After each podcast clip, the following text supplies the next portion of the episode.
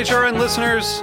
As we celebrate our 15th year, we are deepening our commitment to giving voice to the next generation of food systems storytellers, and we need your help. Our internship and fellowship programs help activate new possibilities for underrepresented and underestimated young people through experiential journalism, audio engineering, and production training. Through these unique programs, HRN helps food equity stewards build essential workforce readiness skills that expand their potential and foster economic mobility. Please consider supporting these critical programs. And with a minimum donation, you can be entered to win a dinner for two at an amazing restaurant in one of eight cities and tickets to a concert at a great venue in one of those cities. We have incredible partners across the country who have donated, as they also share our passion for helping to educate the next generation of food systems storytellers. Check out heritageradionetwork.org slash 15 to donate and enter to win today. That's heritageradionetwork.org slash 15 to donate and enter to win today. And make sure you donate before March 31st. Thank you.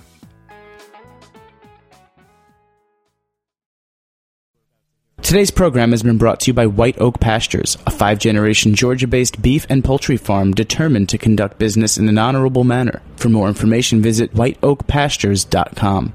You're listening to Heritage Radio Network, broadcasting live from Bushwick, Brooklyn. If you like this program, visit heritageradionetwork.org for thousands more. In your fantasies, where would you expect to find ancient food? Rome, perhaps? We're going to talk about that today on A Taste of the Past.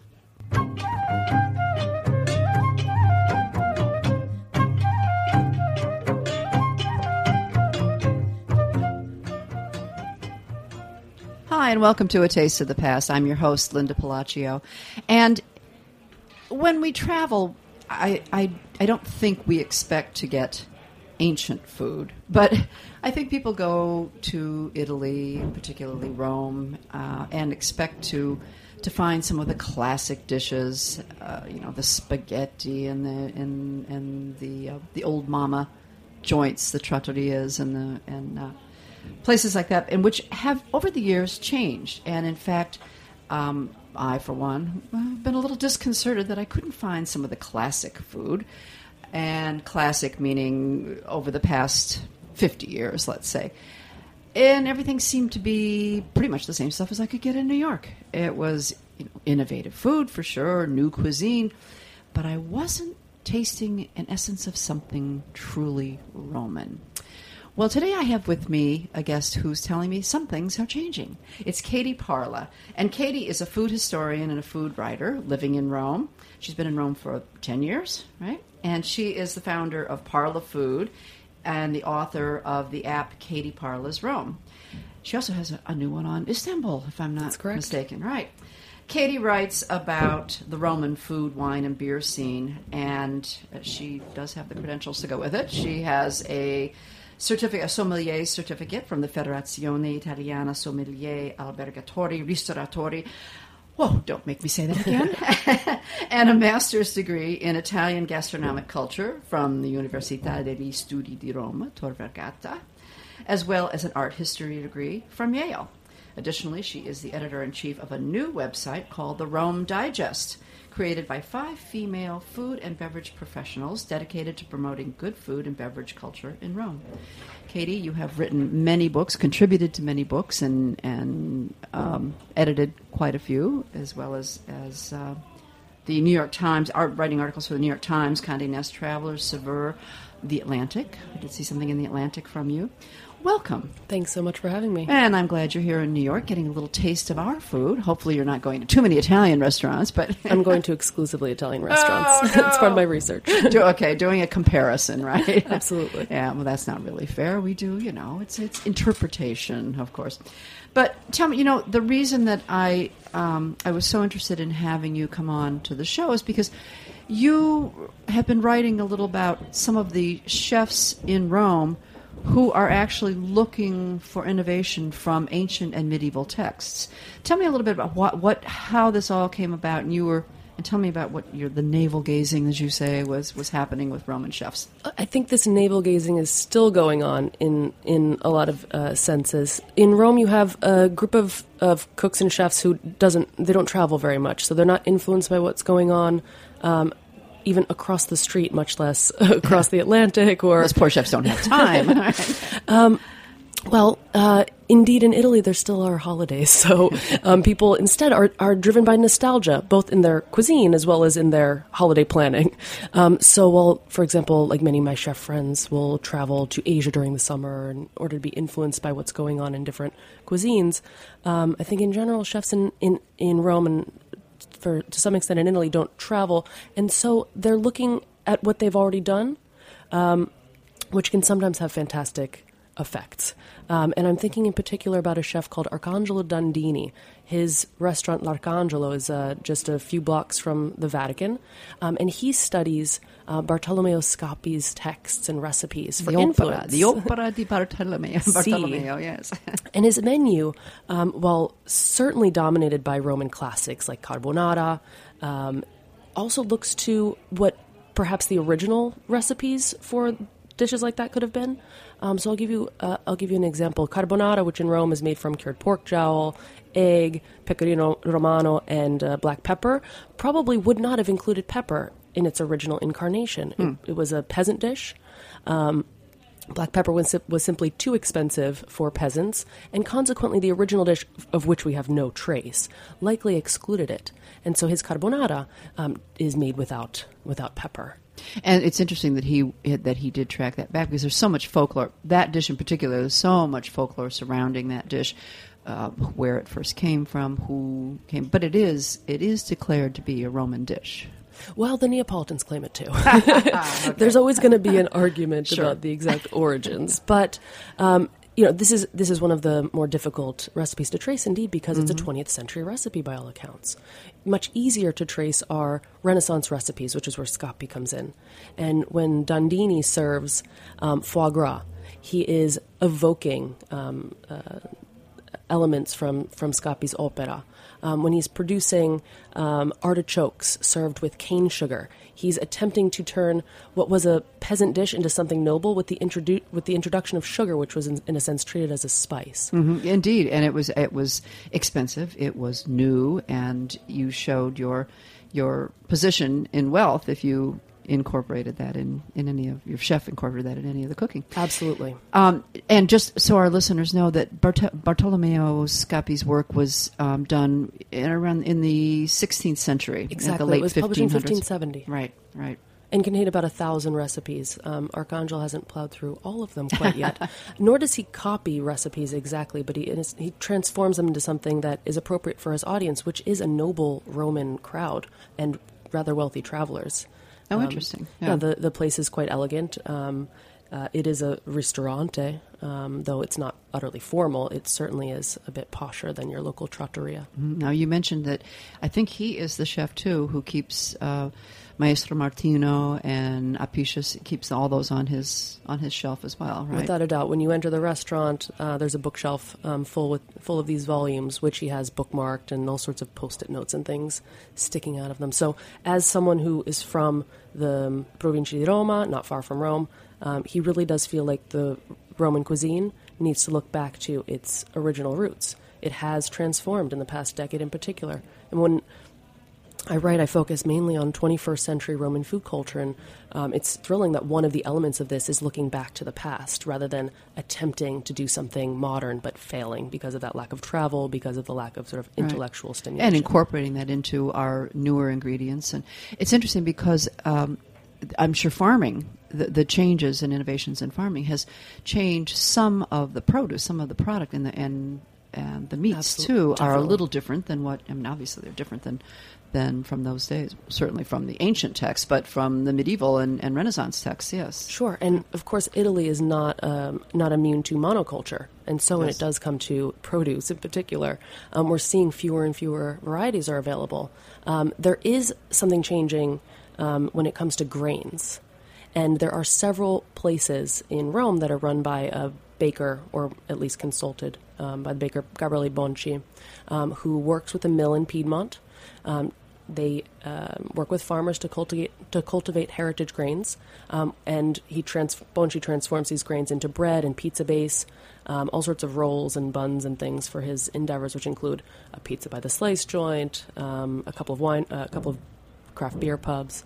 And I mean, he does, and he he doesn't he solely sell uh, pizza tagliata or pizza by the slice? Does he- Pizzarium is uh, is his Pizza al Taglio place, his pizza by the slice place. But in November, he opened Panificio Bonci, um, which is in the same neighborhood. He also consults for Noao, or perhaps even owns part of it, and uh, work, uh, consults for the um, Open Baladin kitchen. Open, Open Baladin is this fantastic Italian craft beer bar owned by Birra del Borgo and Baladin, who both brewers themselves look to heritage grains in order to create beer that evokes history. Um, I'm thinking of Nora, um, which is Baladin's sort of Egyptian-inspired beer that uses um, kamut and resin um, in a uh, an homage to Egyptian beer production, which of course predates hops. Yeah, so interesting. Kamut. I mean, uh, we're just hearing about that ancient grain coming back and being available and, and used in in different uh, recipes.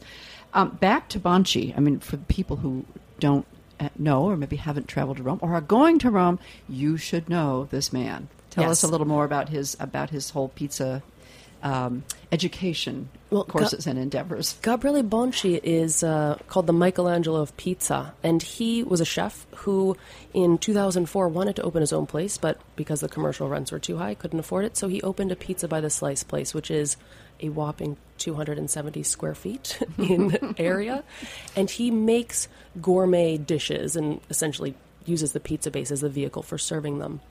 And he, um, several years ago, started doing pizza courses, which are open to the public and Very so popular, They're, too, yeah, they're very popular. He does a bread course and a pizza course every month um, in Rome, and then travels all over all over Italy and even all over the world now. His um, first book, Il gioco della pizza, um, came out in Italian last year and will be out in English um, translation in the fall. Oh, terrific! Yeah. Great. Did you help out on that at all? Or not?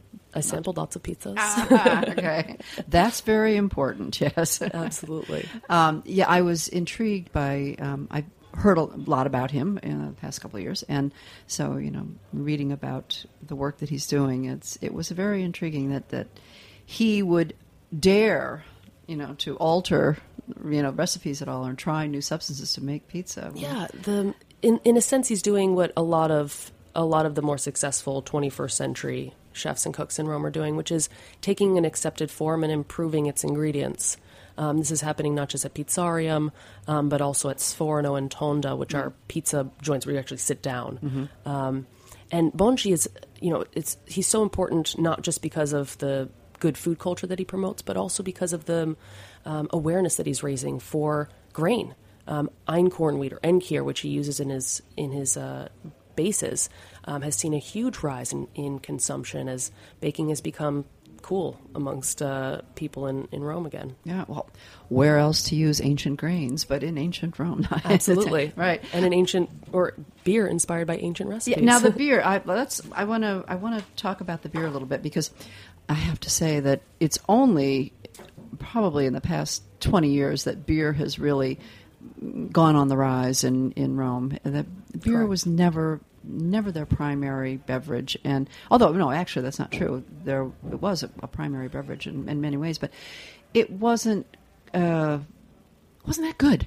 That's true. there were like three varieties, and they were none. None of them were really that good. But so tell me, tell me about some of the innovations that are happening with beer. The Birra del Borgo that you you were talking Yeah, about. Birra del Borgo is a, a, a brewery based um, northeast of Rome um, and was established um, by um, very history-driven um, brewer. Um, and Birra del Borgo has created a series of beers that look to the past for inspiration. I mean, beer has been produced in Italy for thousands of years. Right. Um, the Etruscans um, brewed beer, and one of the newer beers from Birra del Borgo actually uses um, uh, what sort of is an inspired Etruscan recipe, not verbatim, but um, saragala grain, hazelnuts, honey, resin, and raisins go into their archeo beer. Sounds more like a sparkling mead than a, than a beer. Sounds delicious, but And the fabulous thing is, in Italy, there aren't laws dictating what you can call beer, Beer, and huh. so you're very free to use ingredients that you want and be inspired by ancient um, traditions or brand new innovations. And all this, um, the ingredients that I listed are combined with water and fermented in terracotta amphorae. Oh, terrific! Yeah, so they're really using old techniques. Right, Absolutely. yeah. Oh, that's great. I mean, uh, do the um, do the beer amphora are they any different than the wine? You know, the, the are they larger, smaller, I don't know how different they- shape, I don't know narrower they, at the um, top, or you know? I don't know if they compare to like Kveivri or, or something. I'm not sure of the volume if it's exactly the same. Hmm. Interesting for the fermentation and then get that going in there. I guess it would It's probably possible be the to say same. the same. Yeah. Uh, I don't believe that there are that many terracotta amphorae producers for wines and and um, and beers. So I mean, perhaps they're sort of limited to the what's available. Hmm, interesting. I'll look into Well, we're going to talk more about these innovations coming from ancient texts when we come back after a short break.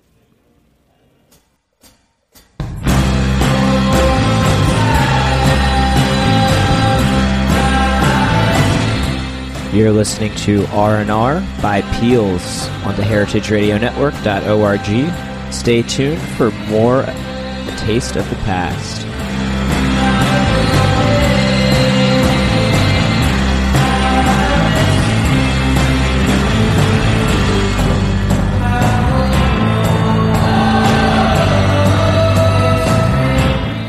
Oak Pastures is the only farm in the United States that has its own USDA inspected red meat abattoir or slaughterhouse and its own USDA inspected poultry abattoir or slaughterhouse. We partner with Whole Foods to deliver our high quality meat and poultry from Miami, Florida all the way to Princeton, New Jersey. One family, one farm, five generations, 145 years. Full circle return to sustainable land stewardship and humane animal stockmanship. For more information, please visit our website, whiteoakpastures.com.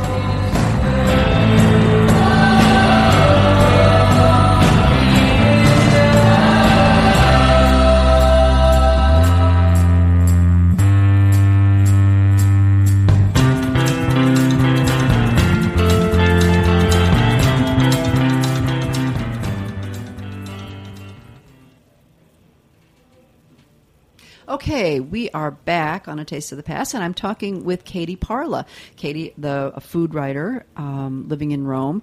And Katie, you have a very interesting app. It's a sort of a, a travel and dining app for going to Rome. Would tell, tell me a little bit about that. The app is called Katie Parla's Rome, and it's essentially a curated uh, list of venues for dining, drinking, and shopping for food. Um, it's the Rome that I see. It's this 21st century transformed Roman food culture um, in which there really has been a decay in quality that needs to be confronted. And so I focus on the people that are making great food, serving great drinks, and selling wonderful ingredients. Now, do you direct your attention in, in who you write for in a particular, uh, to anyone in particular? You are young, so I wonder, did you, I mean, anyone, anyone under the age of blah, is young to me. But no, I wondered if you geared this towards the younger traveler, or was there a particular group who you were targeting? That's a good question. I probably should have thought about who I was writing for while I was writing. But I think I think in general when I write, I write for chefs, I write for food professionals, I write for people who understand the nuances of flavor and the complexities of producing um, dishes. Um, and so when I was sort of vetting um, various uh, venues. It was with my food professional friends, my sommelier friends, that we were exploring these places, and so I think that's probably who I sort of had in the back of my mind when I was writing. Uh, that's important to know too, because you know when I travel, I don't necessarily just want to go to the top Michelin starred restaurant. I want to go to something that's interesting, that's going to speak of the culture of the time. That's what's happening right now, Absolutely. and that's so that I can get that right. Yeah, definitely. And I mean, as much as I love the publications that I write for, you know, I'm really limited about what I can write about when I'm writing for large publishers. They don't want to know about the most interesting places in the Roman periphery. But with my own app, I have the freedom to really put the focus on people that are doing amazing things but mm-hmm. might not otherwise have attention.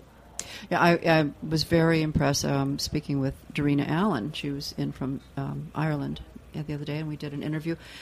And uh, she uh, she could have used you know an app like that for here, but she went. She gathered so much information from all her friends here in um, New York City and area, and she was going to the outskirts, the furthest outskirts of places she could find, because she wanted to see what was happening. She wanted to taste the innovation, and I think she, I think she had a real terrific experience and a real eye opener. So, this is what we can expect to get if we follow some of these Yeah, outlying absolutely. areas Yeah, I'm you. not confined to the, the borders of Rome as publishers see them. So we don't stay in the in the old historic center of town. You know, I wish that there were like 50 great places in histo- in the historical center to recommend, but there just plain aren't. So I'm not mm-hmm. going to include them. Um, so yeah, you'll be going out at the center. I include transport information. And Rome's really small. I mean, it's not London or Paris. It's it's actually really quite easy to navigate with public transport. So right, right. pretty easy. Well, that's, I mean, certainly they, um, the publications, the other publications you write for, there is a place for all those other recommendations because, look, someone who's never traveled to Rome before, they're going to want to stay in the Centro Storico, the historic district. They're going to want to see the sites and the monuments. So that's important for them to have, Of course. to have recommendations there. Yeah. But for seasoned people who've been there before or who are solely interested in the food world, yeah, that's good interesting where we were talking when we before the break about ancient grains and and a lot of this innovation that some of the chefs are are coming i mean it's interesting to see that it's it's crossing the borders and it's happening everywhere and, you know the world is a small place now with instant communication so many people are interested in in a lot of the new uh, well, I think the theme lately for my show is everything old is new again. But and certainly you are con- you are confirming this with the fact that the chefs are looking to these ancient texts and, and these um, uh, medieval writings that um, they're looking to the old to find out where did it all come from, how did it all start. You mentioned a woman who was doing something very interesting. Tell me about that. Yeah, there's a fantastic gelataia called Maria Agnese Spagnuolo. An She ice cream shop, a gelataio. Yeah. she's got a fantastic, um, well, she's got now five gelato shops, in fact. The newest one just opened near the Spanish Steps. But she started um, near the Villa Ada, so not in the center of Rome. And she began serving gluten free ice cream, which doesn't sound like revolutionary per se. But in Rome, it's really rare to find gelato without chemical additives. And many of the gelato bases that go into like 99% of gel- the gelato um, have some sort of like glutinous content. So she was interested in making a really clean, genuine product that could be consumed, that would be healthy. Um, and uh, when she's producing her flavors, she really she imposes her sort of own whimsy onto these uh, onto these flavors. So you really get a sense of who she is by all these creative combinations. Her most famous um, gelato is probably uh, Kentucky, which is chocolate mixed with um, tobacco leaves. Um, but she also does something called dukkha, which is what she calls Egyptian Nutella, and it's a paste of hazelnut, sesame seeds, cumin, and coriander. Oh, interesting. Um, she also does a sorbet made with um, fennel, honey, and licorice, which she says is inspired by the 44th verse of the Kama Sutra. Um, and uh, and she's very interested. in- Unlikely text to, to, to refer to but for food, but she has, I occasionally see a few like aphrodisiac oriented gelatos in Rome, which is sort of weird, but um, but it exists. Um, and then she looks to Aztec chocolate recipes and, and things like this in order to uh, to create new variations on chocolate. I mean, chocolate's a- such a Roman flavor. Um, every place serves it, but she does you know the chocolate with tobacco, the chocolate with Jamaican pepper, um, and then about a, thirty other varieties. well, you were describing the um, the pastes, the sweet pastes that she would um, bring down the essence of, of whatever she was working with to get that flavor, and it that is, I mean, that truly is ancient and, and very Middle Eastern as well. Absolutely. So, it, um, interesting to try. That would that sounds terrific. Tell me, are there any um, ancient ingredients? You talked about the cane sugar and artichokes that um, Dandini was using and, and creating a dish Sure. with that. Um, anything else that might be unusual that we're finding? Does he like make his own uh, liquamen or garum or or Ah, so he he gets garum from a guy on the Amalfi Coast called Pasquale Pasquale Torrente. Of course, because those are the best. Those are the best um, anchovies, Of course, in the, the, world. anchovies right? from from Cetara are Yeah. are uh, amazing. So Pasquale Torrente and others in the south of Italy are producing garum, and um, and some chefs in Rome are using it. And Dandini serves his garum with um, almond brittle, which is a really unlikely combination, but really fantastic. Uh, sort of uh, sweet and the salty, huh? yeah, and like sort of fishy and crunchy, and it's it's it's really amazing.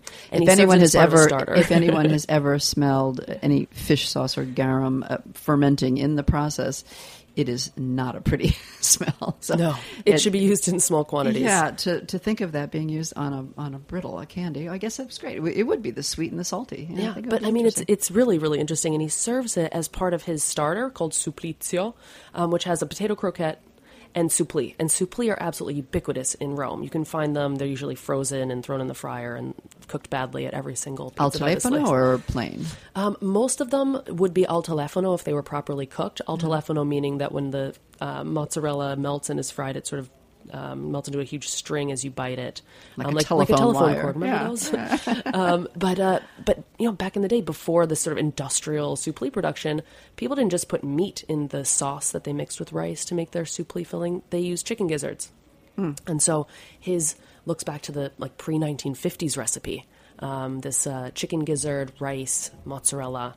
Um, compacted rice ball that Sounds fried. delicious. Sounds great, fried. It's yeah. it's unbelievable. So definitely uh, Sure, it makes sense that they would be using all the parts of the animal, and this was a and you know and making it go further with the rice. It was a means of of making the food go further too. So it was an economical the kind of flavor. dish. Mm-hmm. I mean, it provides extra energy. It's really Yeah. fantastic. Yeah, just a little, a little bit of that. That sounds wonderfully intriguing. Um, uh, the grains, the ancient grains. So much, is, as I said before, has been happening with ancient grains.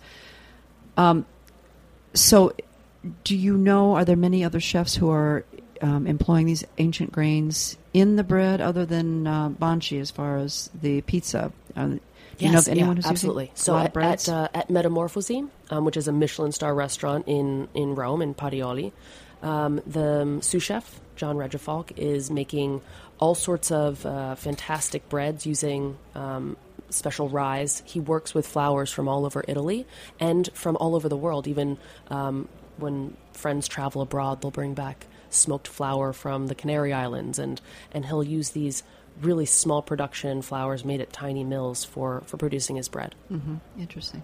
Okay, tell me, tell our listeners the name of your app that they can download on their smartphones if they want. The Rome app is called Katie Parla's Rome. Katie Parla's Rome. The we'll have that up Istanbul on the Katie on the. Parla's Istanbul. Kate, I'm sorry. The Istanbul app is Oh, the- Katie Parla's Istanbul. Katie, okay, Istanbul. We're not talking about Istanbul. No, no, Istanbul is wonderfully intriguing, but we have to do a whole other show course. on that. Right? That's a, that's another one.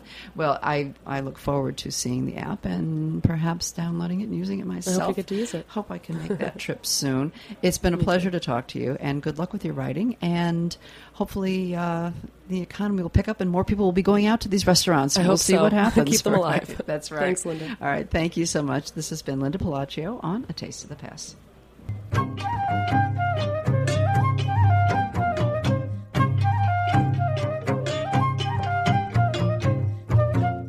Thanks for listening to this program on heritageradionetwork.org. You can find all of our archived programs on our website or as podcasts in the iTunes Store by searching Heritage Radio Network. You can like us on Facebook and follow us on Twitter at heritage underscore radio. You can email us questions at any time at info at heritageradionetwork.org. Heritage Radio Network is a nonprofit organization. To donate and become a member, visit our website today. Thanks for listening.